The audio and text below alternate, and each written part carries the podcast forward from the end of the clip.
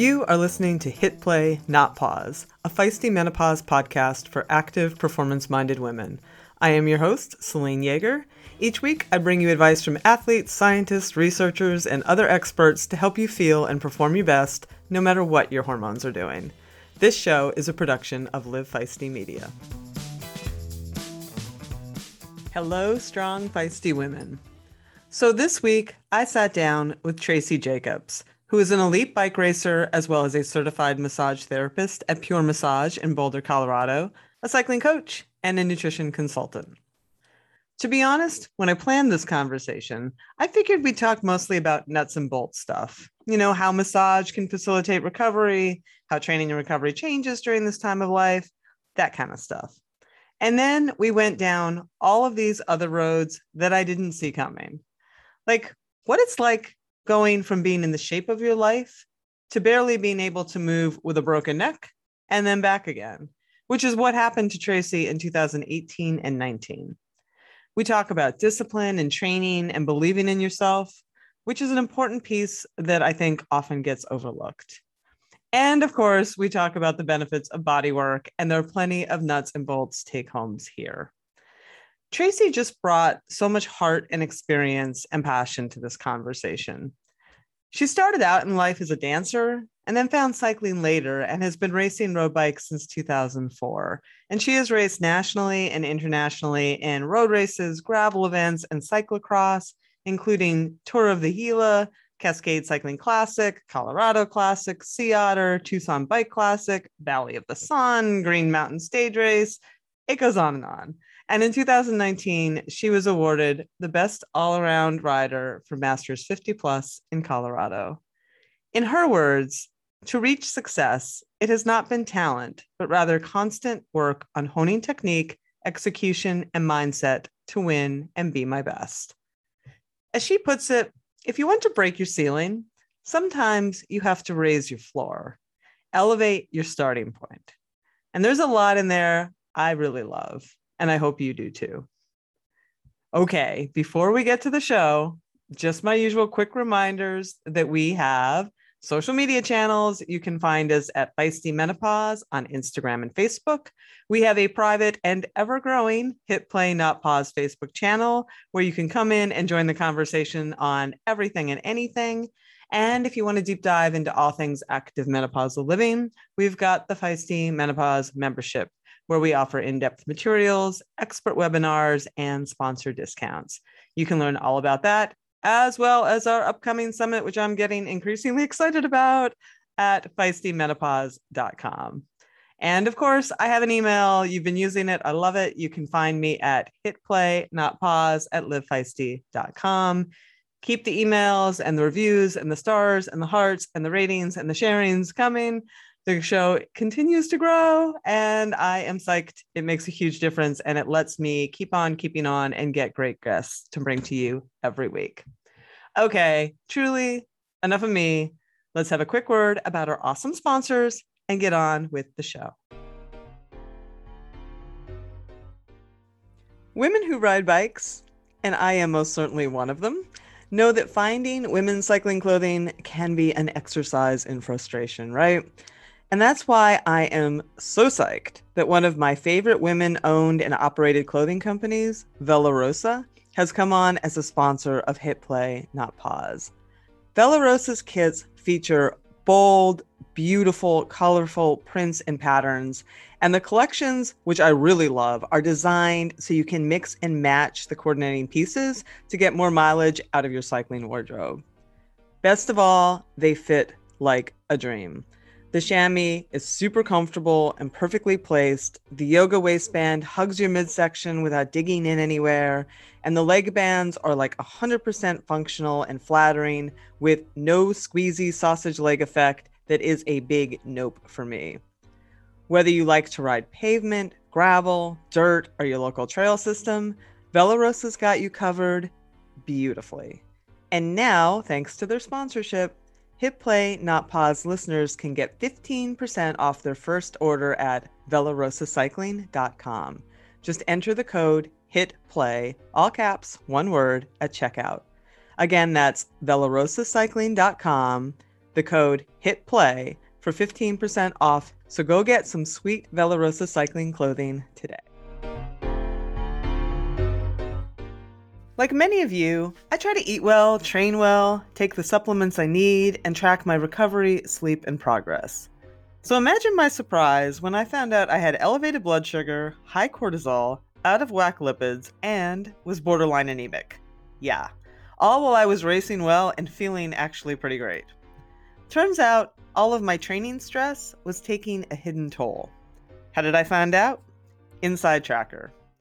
Inside Tracker is a service that analyzes your blood, DNA, lifestyle, and fitness trackers to provide you a personalized, science-based, trackable action plan on how to live, age, and perform better.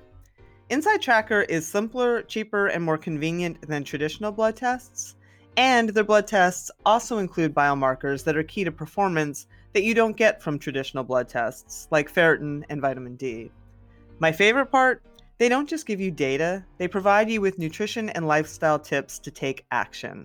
And I've taken those actions myself and have been improving those markers and ultimately my health. So for a limited time, my friends at Inside Tracker are offering my listeners 25% off their entire store.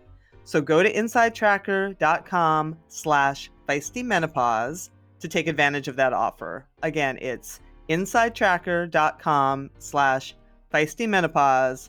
I can tell you, it works.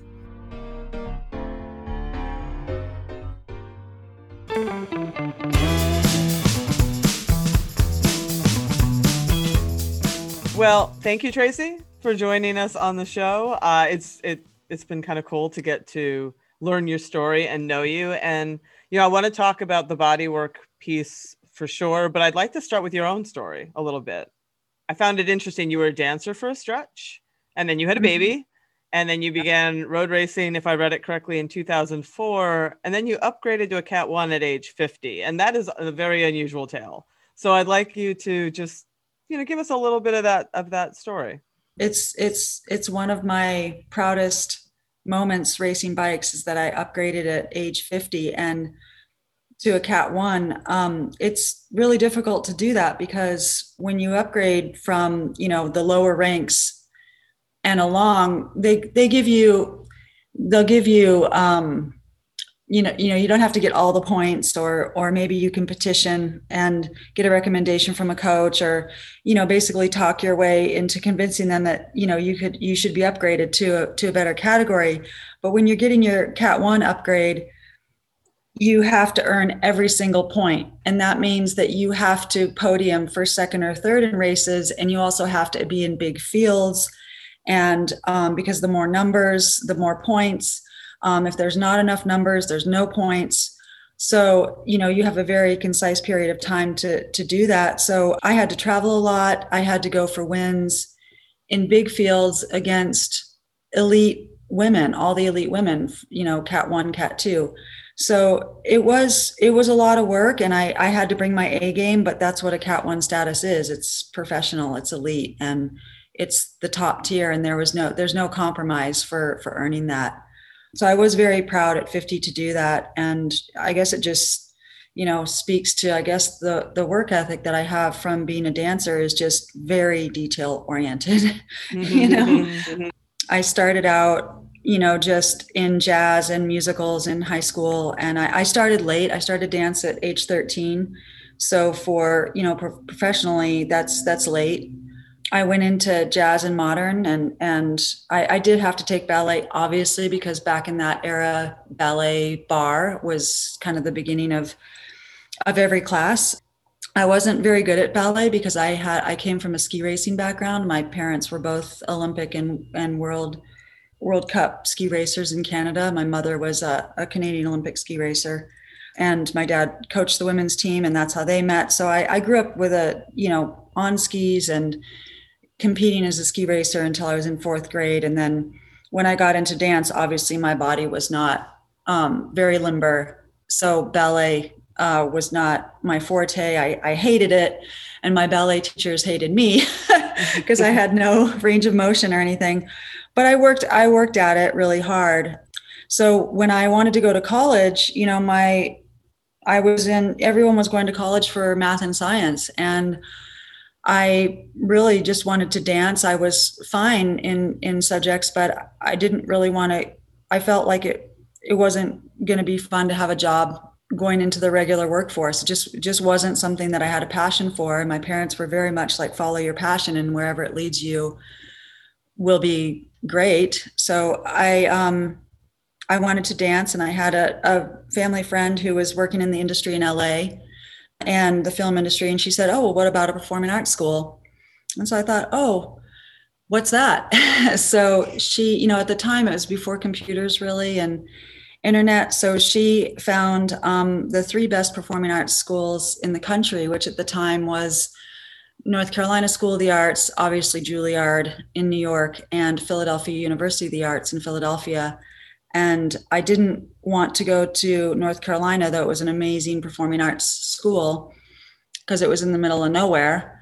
And New York, at the time, I thought I wasn't going to be good enough for a New York school because I was living in a small town and I had started late and I felt insecure compared to my peers. So I auditioned for Philadelphia and I got in.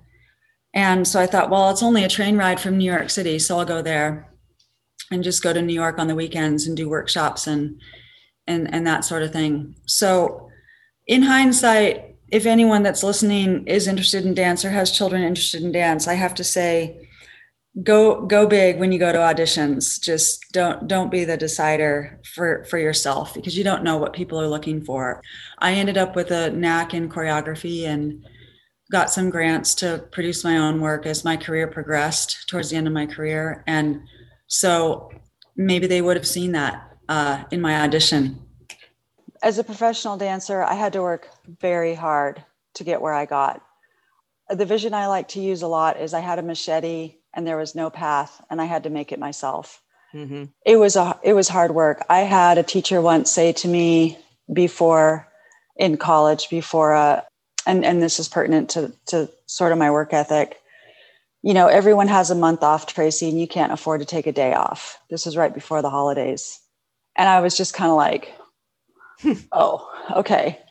And the other thing is, in school, performance was really important and it was very, very competitive. And so I'd be in a class of, 40 girls and guys, and the energy was very high. And I had teachers say, give it up. When you walk in this door, you give it up. And so it's not, the thing about dance is it's your body. And again, with the bike, you're relying on the bike and you have gear. So that's nice to be able to say, oh, my bike was faster. Oh, my gears were great or whatever. The wind was in my favor. But when you dance, it's your body and you have to have it. You have to make it happen, and there's no excuses and there's nothing to hide behind. So I think having spent so much time with that as a focus, when I went into cycling, it was easy to me to excel in cycling because my work ethic and my attention to detail with my own body was so high. Like your big toe matters in dance, and the line from your fingers to your top of your head to your toes matters. And just having that sense about yourself just gives you a lot of attention to detail, listening to your body on the inside and, what is it capable of doing? So I think I had that work ethic and that attention. So when I went into cycling, it was easy for me to excel, even though I didn't have the cardiovascular engine that you need as a cyclist because it's endurance. Mm-hmm. But how I got into cycling was I was in a relationship and he was a cyclist, and so a lot of people get into cycling, right? Yeah. Yeah. And so I was 35 or so, and it's not the first time I'd been on a bike, but my family rode bikes and stuff like that. So I was no stranger to the industry at all. Even at a racing level, I'd been around races and stuff, but never put on a pair of cleats, and so. My husband at the time was like, oh, I think you'd be really good at racing. Why don't you jump into this race? And I did. And I got like third in this road race as a master's, 35 plus athlete. And I was like, oh, that's cool. I didn't have to work very hard. Whereas with dance, I had to work really hard. I mean, really hard. And I got no a lot. And so I was like, oh, this is kind of nice. You know, I don't even really know what I'm doing. And I did well. So then, you know, just, it was fun. So I kept doing it and I kept doing well. And then eventually got a coach, and, you know, I got a coach because I didn't really know anything about, you know, training or my endurance engine or how to do it right. I didn't know anything. So I felt like I needed that. And again, referencing my background with dance, it's like, you know, you have dance teachers, which are essentially coaches every day, all the time, choreographers that you work for. So having a coach just seemed like it made a lot of sense. If you want to be good at something, then you get a coach, right. You know? So it's sort of hard to, I mean, you can figure it out on your own if you're a kid and stuff like that, but eventually you do need someone to help shepherd you into the arena and hone your skills. So I got a coach, and that really helped. And that was kind of the beginning of my cycling. And then how old are you now? So I'm 54 this year. Mm-hmm. Happy birthday. So, thank you. Yeah, it was in April. And you've had great success through your 50s. Yeah, I have. Yeah. What happened, if in broad strokes, I guess, I dipped and dabbed in racing and training. You know, I'd start the season strong in the beginning and do early races. And then I'd kind of peter off as the summer went on. I had a child at the time. So, mm-hmm. You know, just being a mom. And then somewhere in there, after a few years, I went through a lot of life changes and had to raise my kid and go back to work, and cycling became, you know, racing just went way to the back burner. And then it sort of became the only way that I could get in shape was to get on my bike. So you can get on your bike at any time during the day. With dance, it's like classes at 10, can you make it? So it was just a lot more flexible to ride my bike. So eventually I got back into racing as my son got a little bit older, and I, you know, had a different coach at that time and started getting more serious, and still kind of on and off. And then I think it was one year I decided I wanted to do nationals in my 40s. And so I went for that and had a decent finish, but my coach wasn't really focused on me. It was very, very loose coaching. And then I met Tom Danielson actually on a ride one day, winter training, because I'm that girl who in Colorado in the winter, you know, even if I'm in ski gloves, I want to be outside on my bike training. Mm-hmm. So I met him on a group ride, and he was like, hey, what are you doing? Who are you? What's going on? And so he just started, you know, getting to know me and asked me if I joined his rides, and started asking me about my coaching and what my goals were. And over a few rides, over a few weeks, basically let me know he wanted to coach me. And I was pretty set with my coach I'd had for about 4 years. Didn't really realize that that he had a low ceiling on me because of my age. At this point, I was 48 maybe. Mm-hmm. So anyway, so I started the season, and I went to my first race, and my old coach was kind of like, I texted him and was like, I'm scared about this race. You know, this isn't my event. You know, I'm afraid of being last. And he had this tough love attitude, like, well, if you don't try, then I guess you won't have a good finish or something. And I was like, okay, whatever. Thanks. So then I was like, let me do an experiment. So I texted Tom and I was like, hey, I've got a race tomorrow. This is what it is. And he got right back to me. It was like 10 o'clock at night or something. And he was like, oh, that's awesome. What's your plan? I want you to look at the course and tell me your plan. And I was like, oh, that's pretty cool. Mm-hmm. And so I did. And he was like, okay, good plan, but I want you to try this. Think about it. You know, if this is the course, this is the way you should approach it.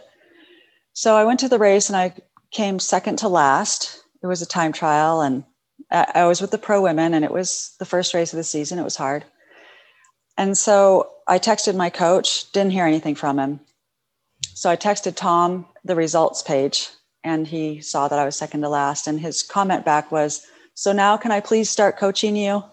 And so I was like, okay, that sounds good. So the reason I was telling you that story is because when I switched to Tom Danielson, I had already had all this experience of like on and off and half in, half out and trying different things. And I had raced on the NRC and done different stuff and experimented a lot, different levels of commitment. But when I got with him, I was like, okay, this is it. I'm going to commit 100% to a full season and I want to win races. I want to win Masters championships in the state, in the country.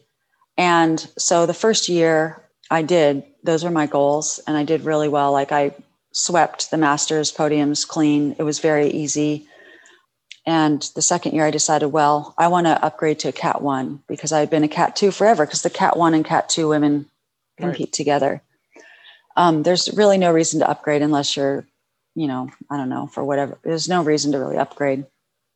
But I wanted the ink to show my commitment and, you know, Cat 1 means the top and that was my commitment level. So I told Tom and he's like, okay, so that's what we worked at. And I got it, which was awesome at 50. And it took me, you know, I probably committed myself for a couple of years very seriously to full seasons from March to August. I had a race schedule, you know, everything was planned out, my training, my A races, my B races, which races I would race Masters, which races I would race pro, which races I would race nationally, which races I would race locally. So that's kind of how that came about. So two questions in there. Are you, because you're hitting 50, late 40s, you know, every woman is different, but are you experiencing any hormonal changes at this point where you're noticing anything that's different, whether it's, you know, the traditional sort of hot flashes or whether your recovery isn't quite the same or body composition and how do you deal with it? And even if you haven't hit any of that, like what did you change in your training as you're going into this place of, you know, late 40s to 50s to be so successful?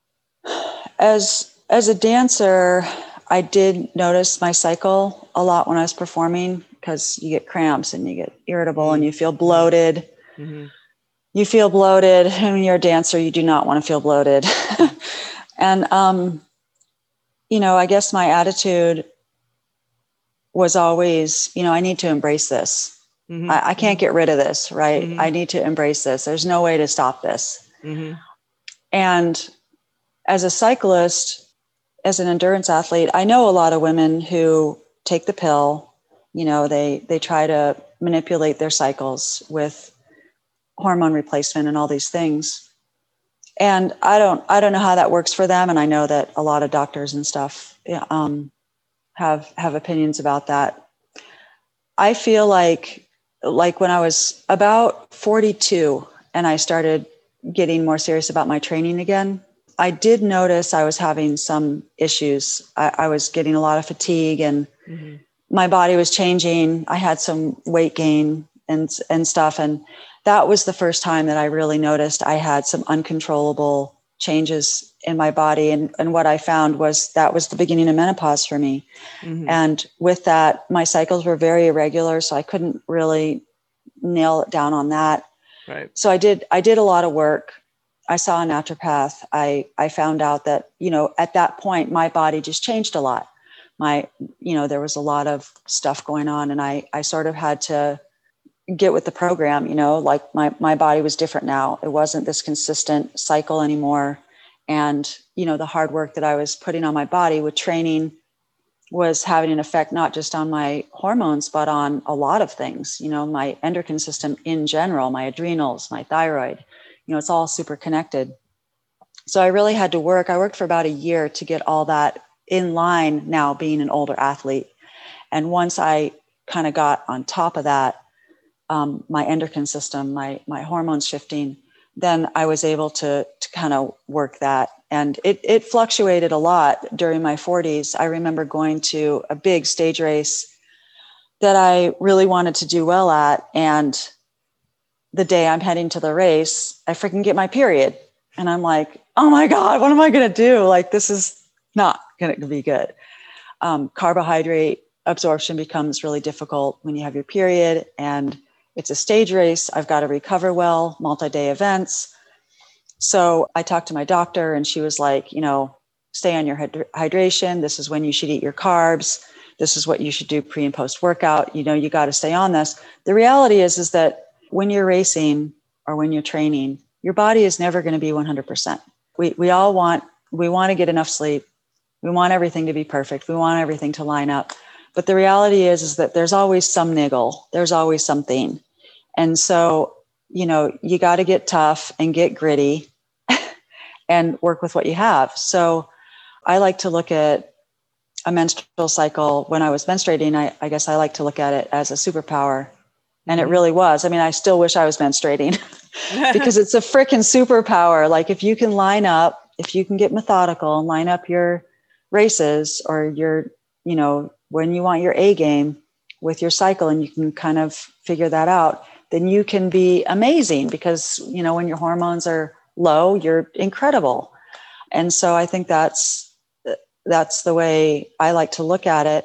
Now, I would say I've noticed as I age, especially, I didn't really notice much in my performance. My recovery was not quite as good in my 40s and my stage racing results because I've been focused on winning races and being on the podium, which is first, second, or third in every race that I do, having my body at maximum capacity is like really important. And, you know, as an older athlete doing professional races, a 7-day race is going to be much more difficult for me to recover from than a girl that's 20.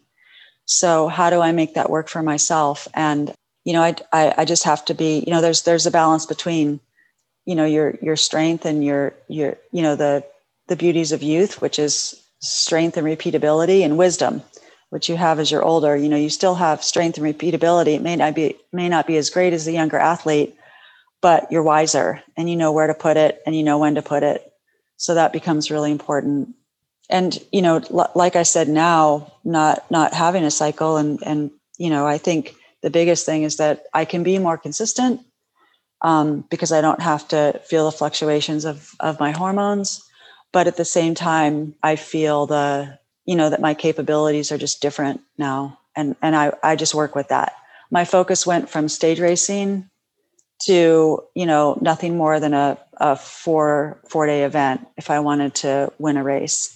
And really my wins have really been in single-day events. I've become much more, you know, my career I've had to shift with my age.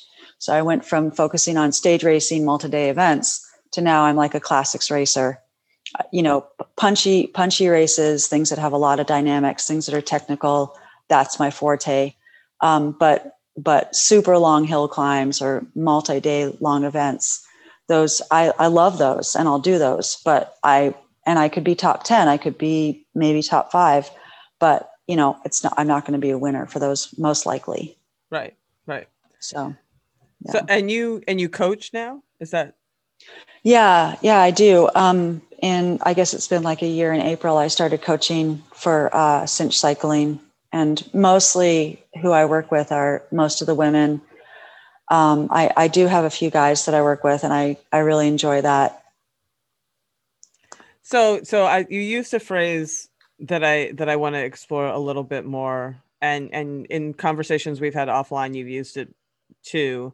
You said that your former coach had put a ceiling on you because of your age, right? And you've used the ceiling word a couple of times. And at some point when we were talking offline, you said something about, well, you could also raise your floor, which I thought was a really interesting turn of phrase. But what do you mean by he put a ceiling on you? Like he just didn't think that you'd be able to perform at a certain level because of your age, and therefore just kind of wrote you off? Or, you know, like what does that mean? Yeah. So I think what I noticed was that particular coach had a lot of young guys he was coaching and younger athletes. And I was an older, I at the time was, you know, in my 40s. And I just felt like, you know, he wasn't really giving me feedback. I was just kind of on autopilot. He wasn't really paying attention much to my performance in training and stuff like that.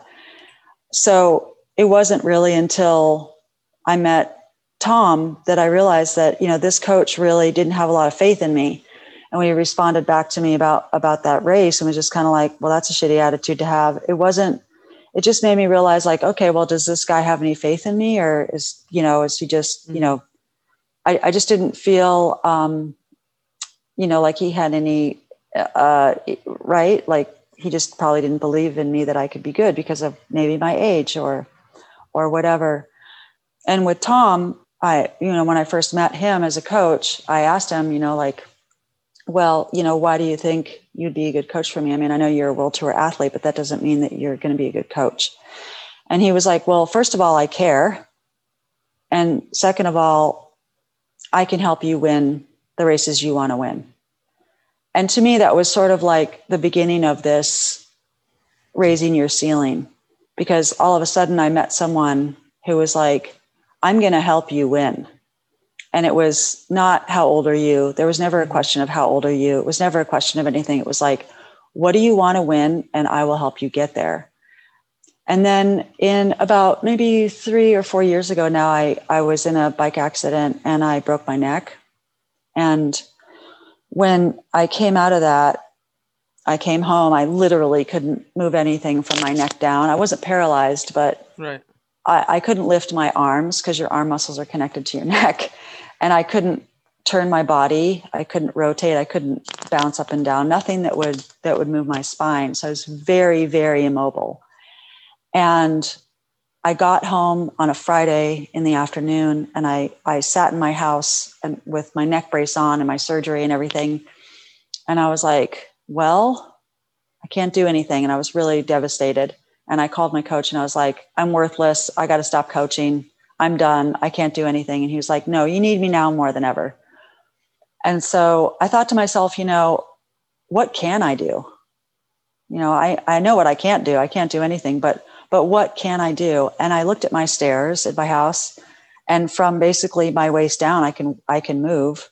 So I just started walking my stairs, and I got a Garmin watch, and I'm really data driven because just the era that I started bike racing. So I like computers and data and heart rate and power and cadence and all that stuff. So instead I got a Garmin watch that showed my steps and my calories and my heart rate and my sleep and everything. And I just started geeking out on like what I could do. And so it was like, I can walk, I can do this much vertical while I'm walking. You know, it was a shuffle, but it was nonetheless a walk. And so that, I guess that was sort of where I started, you know, like raising my floor. It's when I realized like, you know, what am I going to do? Am I just going to slip into a deep, dark hole? Am I just going to throw the baby out with the bathwater? It's like, yeah, I can't move, but I can do something. I can do bicep curls, even though I can't move my shoulders, I can move my lower arm. So it just sort of became this fascination with like, and curiosity, I guess, is another thing, is like, okay, I am curious. What can I do?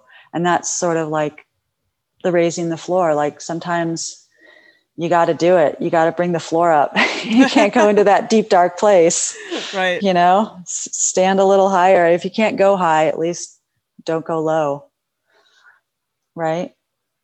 And then so, you have come back from that. Was like, yeah. How long did it take to get back on a bicycle? Yeah, that was a miraculous recovery because, well, Kaiser, I was with Kaiser at the time, and I had an amazing surgeon. I was super lucky. And they actually did a story on my recovery because I wrote my surgeon a few weeks after and sent him a letter saying thank you and told him what I was doing. And he was like, oh my God, we want to do a story on you and your recovery. This is amazing. Because I basically, it was the end of September that I crashed. What year? I think it was like 4 Septembers ago now. So okay. I don't remember the year, but I know time is a funny thing. That's I know. Was it a single bike accident? Was it? Yeah, it was just a really super fluky situation. It was the end of my season, my road season. And I was like in great shape, and I was just out with my son and my sister and her son, and we're riding mountain bikes. And I had a really nice full suspension Juliana, and my son wanted to ride it. And so I borrowed my sister's crappy bike hanging in her garage that had sticky brakes and everything was squeaky. And we were just in our sandals and backpacks and out for a tool. And we have a great bike park here, the Valmont Bike Park. And I've raced cyclocross on that park a lot and been all over the trail. So I knew it pretty well. And, you know, the boys are are crazy and fun. And so we're just flowing around on the trails, and went down this one pump track, and we'd been on it several times. And I was on this sticky brake bike. And I mean, you know, my sister said to me earlier, she's like, oh, that bike, you know, those brakes are giving you a hard time. And I'm like, yeah, they're pretty sticky, and, you know, whatever. Mm-hmm. So I ended up, you know, going down this one section, and I needed to scrub some speed, and I tapped the brake and it grabbed the wheel, and oh boy, I went flying over. It was sort of like, it was like a movie where you can just see the grass coming, mm-hmm, and you see the earth coming. The next thing you know, you crash into it. Yeah. So I landed on my head, and just the way I landed on the top of my head, I just hit the top of my head and cracked to the side and broke 6 and 7 cervical vertebrae, and they were displaced. And it was pretty bad. I wasn't knocked out. I didn't have a head injury, but I did crack my neck. It's just the way that I fell and the impact just cracked it. So I had full surgery, front and back fusion of 6 and 7. So yeah, it was epic. It was pretty epic. Yeah. So I came back, I think the crash was in September, the end of September. And then I was out, and pretty much by that, you know, like a week after I got out of the hospital, I had my son put my trainer in the living room, and I couldn't move my neck. I'm in this neck brace, securing everything, and you can't have any rotation. So I'd put my phone on top of my head so that I wouldn't make it fall. And I would get on my trainer, and I literally, it was like 70 RPMs, just like for 10 minutes sitting totally straight. So my spine wouldn't move, no disruption to my spine. And I just pedaled. And like the first day, it was like my heart rate got up to 80, and it was for 10 minutes. And I was like, yes, success. I did it. So yeah, and then just progressed, and eventually I could put like a knuckle down on the bars and then sit up. And it just, you know, over time I worked my way back, and I think I was racing that March on the road. I was my first race. So it was really quick. I think they said full fusion for my neck was going to be at 6 months, and they did a scan at 4 months, and I had full fusion. So as soon as I knew I had full fusion, I knew I could get out on the bike.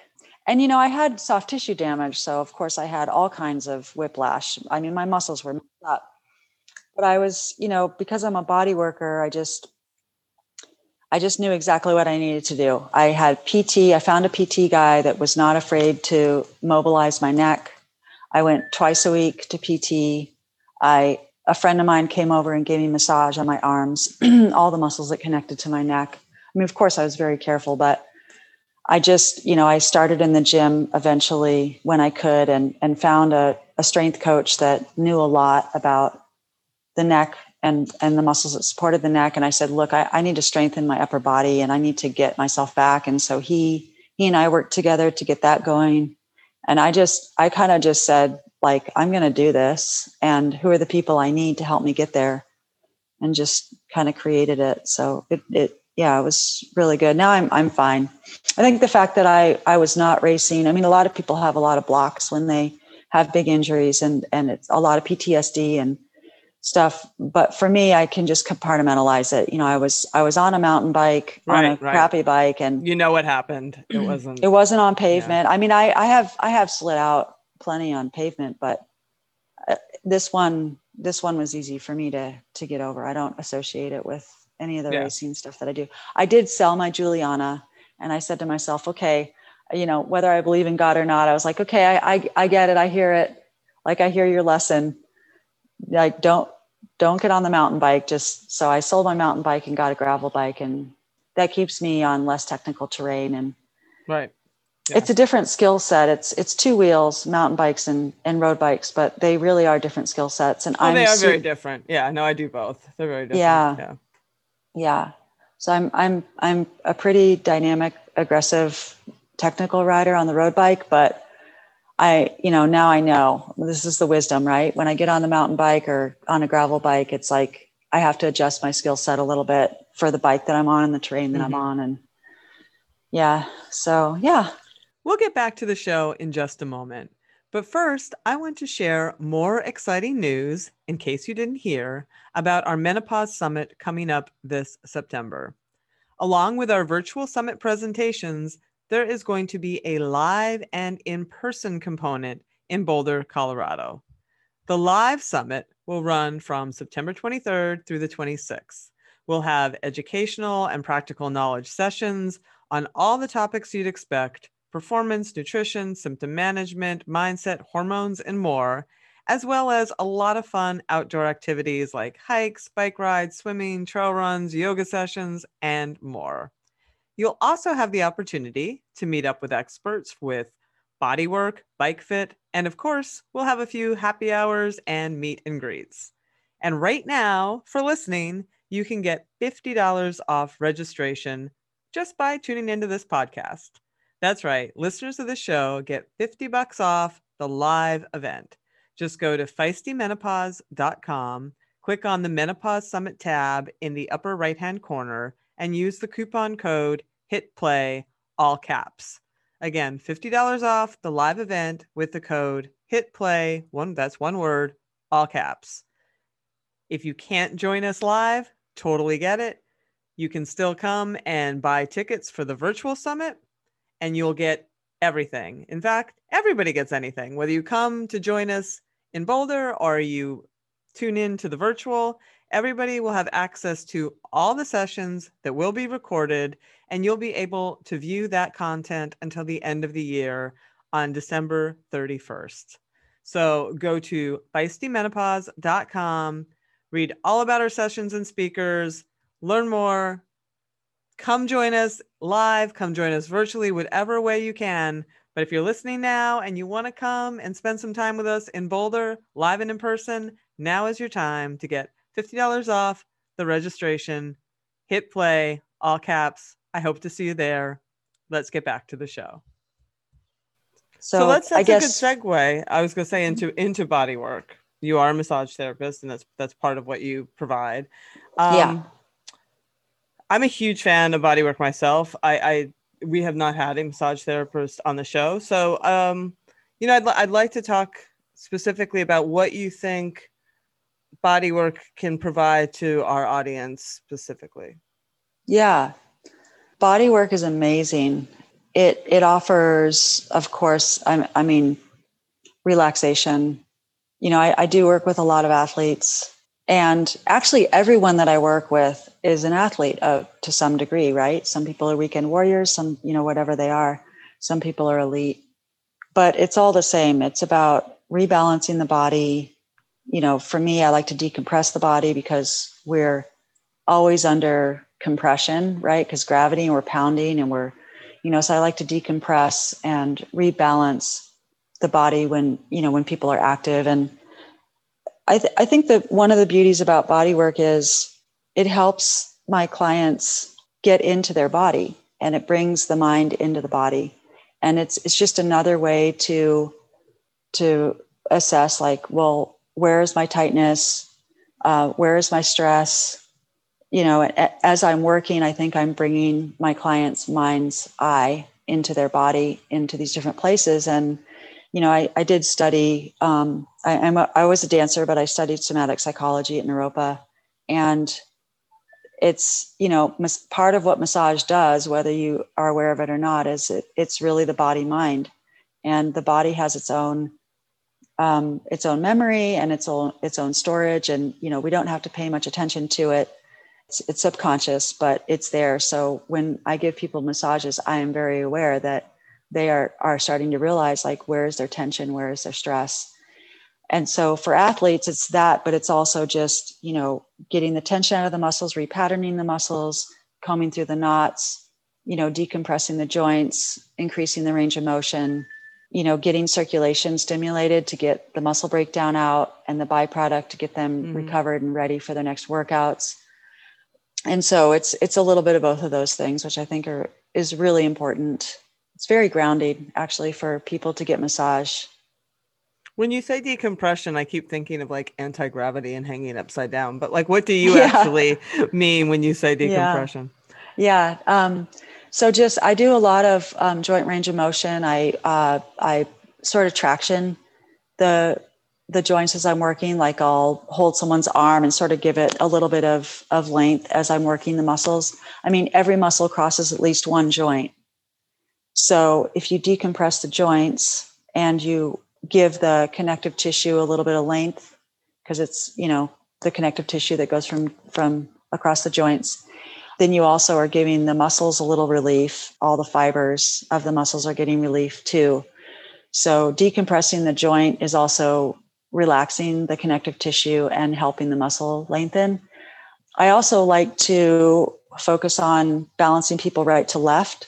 So, you know, of course I do, you know, both sides of the body, you know, right, left on everything, front, back. But I'm very well aware that a person's mind's eye is assessing right to left. And as athletes, there's always the question of like, well, why is this side stronger than that side? Or why is this glute muscle tighter than that side and blah, blah, blah.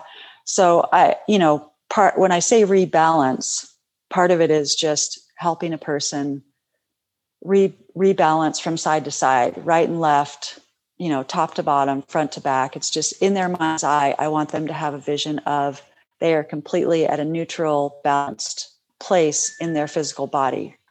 For instance, cyclocross. Yes. Cyclocross, you're shouldering a bike on the right, you're swinging your leg over on one side. I mean, there's all kinds of, you know, right, left imbalances going on all the time. You're hopping off of one leg, kicking on one leg. I mean, it's just so like non-symmetrical and you know, and so as that is an example, if I'm working with an athlete like a cyclocrosser, then I know that, you know, I want them to leave feeling like they're square, you know, they're not jacked up on one side and forward on another side. So I just try to rebalance their mind's eye and their body. You know, shoulders are equal, hips are equal, leg length is equal, arm length is equal, shoulders, you know, everything. So when, you know, rebalance and decompress is just sort of sort out the muscular skeletal system and reset it back to zero. Right. And that, you know, I recognize that in myself. Like when I have body work, I feel like there's something bound up that is keeping the other side. It's like a pinball effect, right? Like I might be bound up on one side and it's affecting the other side, which is then pinballing back down to something on the other side. So getting whatever that is, the crux of that, you know, it's sort of like, as you said, sort of decompress, release, get the knots out, sort of helps the whole system get back into homeostasis where it should. Yeah, be. Exactly. And on that note, I mean, a lot of people will come to me and they're like, well, I've been trying to work on this on the right side. And, you know, there's all these imbalances. And, you know, again, sort of like the menstrual cycle, you got to work with what you got. And the body is not symmetrical. We're just not. There's always going to be a dominant side, the right side, the left side, you know, one glute. Some people, you know, stand on one side as support and their other leg does the work. But the body works together from side to side. So it's okay if one quad is stronger and the other one's not as strong, but it's the body working together. And so sometimes when I'm working with people, it's like I sort of am teaching people a couple things come to mind, which I definitely want to get to. One is that, you know, it's okay that your body's not perfectly symmetrical side to side. So what are you working with? Oh yeah, well, awareness. Yeah, my right side is more dominant in this particular area, or you know, I do tend to lean this way, or I do tend to stand that way, or I strike this way, you know, and so I'm just helping a person understand their body, what they're working with, and make that an amazing thing rather than, oh, darn it, that's such a bummer, right? So we can't think of our bodies as it's a bummer, I'm not symmetrical, or it's a bummer, I have this tightness or this weakness. It's like, no, you know, let's figure out what's weak and make it stronger. Mm-hmm. And let's figure out what's strong and get it ready and make it better, you know? Right. Are there tools? Because I mean, obviously bodywork is awesome. And I love my woman, Rose, who has kept me rolling, but you know, I can't see her every day. Yeah, my Rose. Yeah. Yay, Rose. I cannot see her every day. So yeah. Are there tools that you find that are useful for people to use on their own and to do work, you know, to stay in the most balanced days that they can? Yeah, definitely. Oh boy, there's lots of tools. There's a lot of new massage gun products, you know, the Theraguns and the Hyper Ices and all those things. And so I do find those useful. The vibration of those is really good. It sort of disrupts the tension pattern in the muscle and can help release it. So those are good. If anyone has one of those, a good note on how to use them is firm pressure and go with the muscle fibers. Don't go against them. Rollers are amazing. I mean, they're painful, but rolling out your legs or your body before you actually get on the bike or start a run, or even a swim is really amazing to kind of open up the muscles and get them primed. It's also really good afterwards. That rolling pressure from a roller is so good for the muscles. Just it helps the muscles stay flushed out and to kind of open them up, open the fibers up, which is good both for recovery and for prep. So I highly recommend spending a few minutes rolling. And then stretching is super important. Stretching is one of those things where I've listened to a lot of podcasts and they're like, oh, stretching, don't stretch. Mm-hmm. You know, you have to do stretching right. The point is not to think in your mind, I have to be a contortionist or I have to have this incredible range of motion. It's very much a personal thing. You know, the biggest things are don't stretch your body when it's cold, because obviously you can tear muscles or, you know, basically little micro tears, but it is good to sort of actively stretch when, you know, to get ready for something, you know, do a little range of motion and kind of that sort of thing to kind of get the sort of like runners do strides or bounds or high heels, that kind of thing, like a dynamic. Yes, exactly. I think for an older athlete, just to, as a side note, for older athletes, you know, anyone over 20, I think it's really important to activate before you do your activity. If you want to have your best performance and you want to really maximize whatever it is you're spending your time doing, then prime your body. It's the same thing in dance. You know, I'd go to class and before class started, which starts with a warm up, we're in the wings or on the sidelines, stretching, getting our ankles working, rotating our ankles, moving our head around, moving our torso. Like it's almost like the pre-warm up to the warm up to the workout. And so, you know, you're going to have a better experience no matter what activity you're doing if you prime that body before you even go out. And also for older athletes, you know, you're going to stave off injury or, you know, some problem if you sort of prime your body first and activate the muscles. So back to stretching, you know, stretching is good then, but stretching is also really good after. I like to stretch in the evening. It just to open the muscles. That's all you want to do. It's sort of a meditative experience, right? When you spend a little time stretching, you just, you know, get into a body position, you know, whatever you need for your body. And it's nice to be on the floor where you're grounded and you can just relax into it. You don't have to hold for a certain amount of time.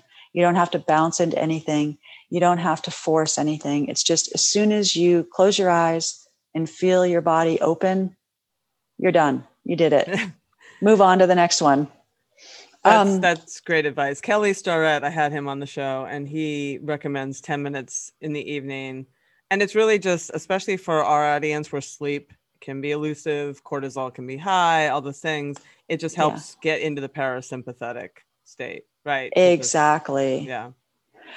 And I think, so with recovery, you know, I don't always have a massage therapist, right? Because, you know, massage can be expensive and it's hard to schedule sometimes and find the right person. But, you know, recovery every day is super important. So like my recovery routine is Normatec boots. I get in the Normatecs. Along with that, I do a little foam rolling. I'll get in a hot bath and then foam roll. So my body is open. My circulation is going and I can flush. My whole thought process is get the body relaxed, but also get it flushed out so that the muscle recovery can happen. The cells can regenerate as quickly as possible. Cause tomorrow I need to have another good workout or, you know, I want to recover as soon as possible, the best way that I can.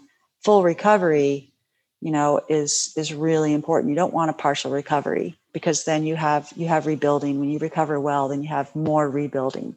You get stronger, you know, and so, you know, sleep and rolling, massage guns, Normatecs, hot baths, legs up the wall, Those are some of my favorites. I did actually post a video once on using a French rolling pin. You know, those wooden rolling dowels? Those things are amazing because they're porous. And so if you use them correctly, you can the wood grabs the skin tissue and it's sort of a fascial release. Wow. I'll have to show you sometime. Yeah. Yeah. It's brilliant. I mean, it's a freaking wooden rolling pin, but hey, what do you have? Look in your kitchen. You might find something good. The back of a butter knife. Do some Graston. Wow. Technique. Yeah. I mean, I've talked about it on the show a bunch, and I'm not sponsored by them, but I have a foam roller that you put in the microwave. Moji. Oh, no heated, way. And it's heated, and it is delightful. It is heat. The only, yes, because it's heat nice is so and good. Warm. So it feels way more inviting to sink into it than. Yes. Yeah. Yes. Heat is amazing. In massage, sometimes with athletes, I will use hot stones to actually open the muscles even a little bit more. Like some people that some of the, anyone, guys or girls, when they have knots, heat really does open things up. I like heat a lot as a therapeutic method. Yeah. And the other thing that I wanted to say about massage too, because I feel like it's something that I end up doing a lot with every single one of my clients is relaxation. And, as I'm working with people, the more relaxed a person is, the more I can get into their muscle tissue, right? Deeper into the muscle belly. And so I feel like one thing that I've learned that's sort of systemic problem is people don't know how to fully relax. And so one of the benefits of massage is that it's a safe place where you can fully relax and feel what that feels like. Most people do have about, a 1 to 5% sort of holding pattern going on in their bodies. They can't fully relax unless they're actually asleep. So it's really what I find beneficial with my clients is that they recognize where their holding patterns are and the fact that they do have this sort of overall, whether it's stress induced or just a subconscious holding pattern of a little bit of tension. If you're an athlete, you need to know how to fully let go, 100% relax those muscle fibers. If it's like basketball, you can't jump high unless you bend down low. You're going to get a better jump if you can give into that bend.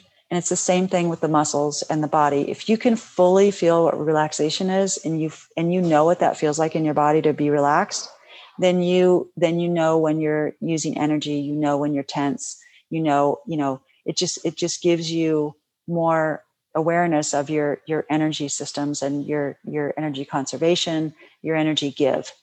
So that's another thing I really like to do, or that I guess I don't really, I love to do it, but it is just something that I find with massage therapy.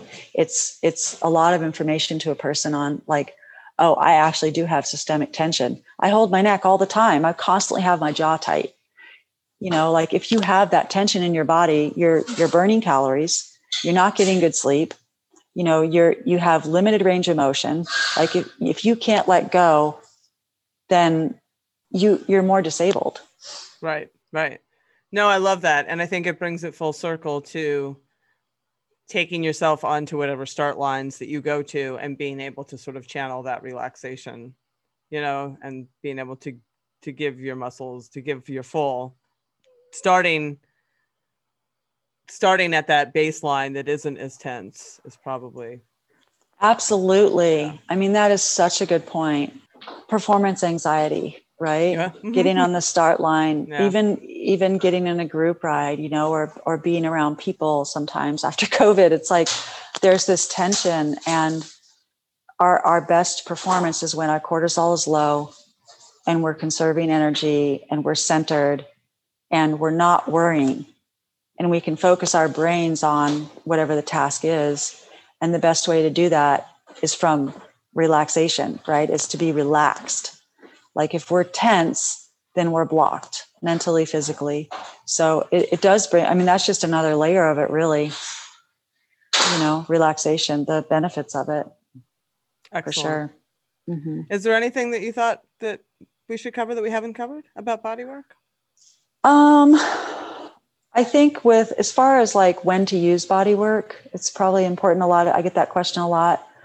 You know, professional athletes have a Swanee, or they have a hired massage therapist that works for them if they're, you know, an Olympian or whatever. You know, and it is nice to get your legs rubbed out every day for a half hour, like right after a workout. And you can self-massage actually, you know, if you just definitely do that. I think everyone, you know, if you can just grab your quad muscles or, you know, grab your calf muscles or your shoulder or whatever, and just pinch it a little bit and just try to relax and move. Of course, everybody should always be doing that. Get your child to walk on your back or something. Perfect. But as far as like when to use massage therapy, I like to see like the professional athletes I work on the morning of their rest day, or after their last hard workout before their rest day is a good time. So that you have maximum time after that massage for your body to restore before 2 days later you have another workout. So that's a good time. If you're going into an event, I think the best time to have massage is, you know, if you can't have massage regularly is what I mean, 2 days from your event in the morning or after your workout, whatever it is, it's probably a light workout, is the best time to get massage. The day before, unless you're getting massage all the time. If you're getting massage all the time, your body's acclimated to having that work and then recovering from it. And you're also probably getting a certain kind of work that's not too deep, but really flushing and rigorous. But if you're not getting regular massage, then don't do something the day before an event, right? Because you're gonna feel sloggy and boggy. Yeah, for sure. Yeah. So and so that's the other thing with massage is that, and even it happens to me. I usually get, you know, if I'm in a big block, I get a 90-minute massage once a week, and I try and schedule that. Like I said, like after my last hard workout of the week before my rest day, or you know, on the morning of my rest day. But you know, after that 90-minute massage, I might feel really like just bogged down the next day or when I get back on my bike. And, you know, I just allow myself a 30-minute warm up. You know, I just give myself a longer warm up, and I can feel when my body's like ready to go. And then, you know, it just takes a little bit of time to get that muscle breakdown that's still kind of in there. Sometimes with massage, if you are feeling really sore or you're feeling really stiff, even when you get up off the table, I think it's really good to have a hot bath or a hot tub and just let the body soak, and all that heat opens the circulation up more. I find that to be really good. And do a little stretch even, like get a massage, do a hot bath or a hot tub, and then do a little stretch and you're good. You know, stay hydrated. Take a nap.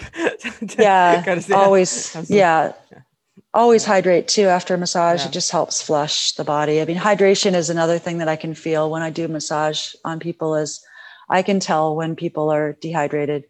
You know, it's like, and this is another really important thing. It's like we're a lot like beef, right? So, you know, a nice juicy piece of beef is hydrated. It's moist, it's soft, it's supple. Our muscles are just like that. And when people are not hydrated, they feel tight. The skin doesn't separate from the muscles. They feel dense. It's just, you can feel it. And a lot of times I am the messenger to people. It's like, oh, you know, how's your hydration? Yeah, you do feel tight. Oh yeah. You know, maybe I haven't been. Yeah. Well, get on that. I can feel it, you know? So yeah. Excellent. Well, I think that this has been, I love all of this. I like, there's a lot of taking care and taking responsibility and taking action here that I think we all can benefit from on all these fronts. Yeah, for sure. I agree. I mean, I was thinking about it when we prepared for this, and I was like, well, you know, these things all kind of go together, and it's just really about paying attention to your body, and like you own your performance, and so owning your performance, whether it's trying to win a race or be your best, you know, no matter what your age is really about listening to your body, your unique body, and working with what you have. And, you know, all the things that a lot of athletes talk about, which is respect the recovery, respect what's going on with your body, if you have a cycle or not, you know, eat the right things. You know, we didn't talk about that, but yeah, the nutrition part of it. And, you know, I mean, it's in your hands. get a coach, someone that can help you. Cause you know, we can't always see how to be our best. Sometimes we need that guide, right? To help us hone what we want out of ourselves. So you don't, I mean, people ask me this sometimes. They're like, oh, well, you know, I don't want to get a coach and I don't want to be in a training program because I don't want to really compete. And it's like, well, do you want to be your best, or do you want to see what you're made of? Or do you want to get curious about all of your capabilities as a active person, or just feel amazing in your body? Then it is helpful to have someone help you with that. Well, that's our show. Join me next week when I sit down with Dr. Corinne Menn. Dr. Menn is a private practice gynecologist who focuses on wellness and preventative care. She is also a breast cancer survivor who was diagnosed at age 28 and has been through menopause twice now. We talk about dealing with menopause under these circumstances with a special emphasis on medical menopause. You won't want to miss this one. And until then, as always, stay feisty.